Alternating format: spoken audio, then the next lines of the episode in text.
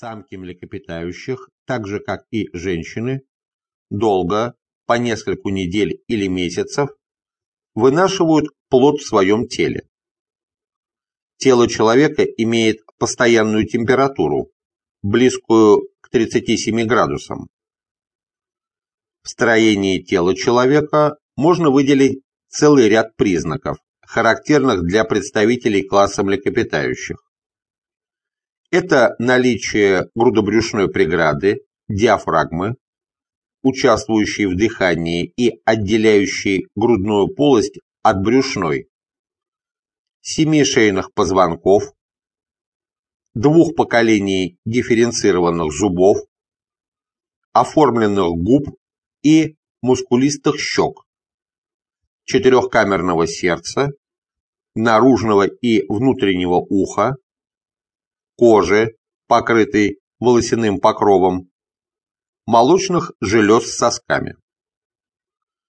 Человек, как представитель приматов, имеет пятипалую конечность с очень подвижными пальцами, снабженными плоскими ногтями.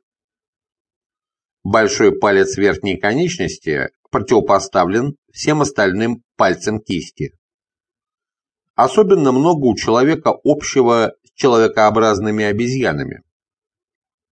Это и внешние особенности, пропорции тела, короткое туловище и длинные ноги, сходное строение верхней губы, наружного носа, ушной раковины, мимика и сходство во внутреннем строении органов, мимической мускулатуры, покровов тела, а также совпадение ряда физиологических особенностей, биохимический состав крови, белковый обмен, структура ДНК, белков. Важным доказательством родства человека и животных являются рудименты и атовизмы. Рудименты – это органы, которые когда-то активно функционировали у наших предков, а сейчас утратили свое значение, хотя и сохранились полностью или частично. К рудиментам относятся ушные мышцы, грубый и густой волосяной покров на теле, шейные ребра, червеобразный отросток слепой кишки, аппендикс. Иногда рождаются люди с явными признаками, характерными для животных. Так, изредка наблюдаются случаи рождения хвостатых или волосатых людей. Появление признаков, свойственных нашим далеким предкам называется атовизмом. Все это указывает на несомненное родство человека и животных. Разумеется, и это очевидно, между человеком и животными есть и принципиальные различия. Есть расхожее выражение «человек – царь природы». Почему так говорят?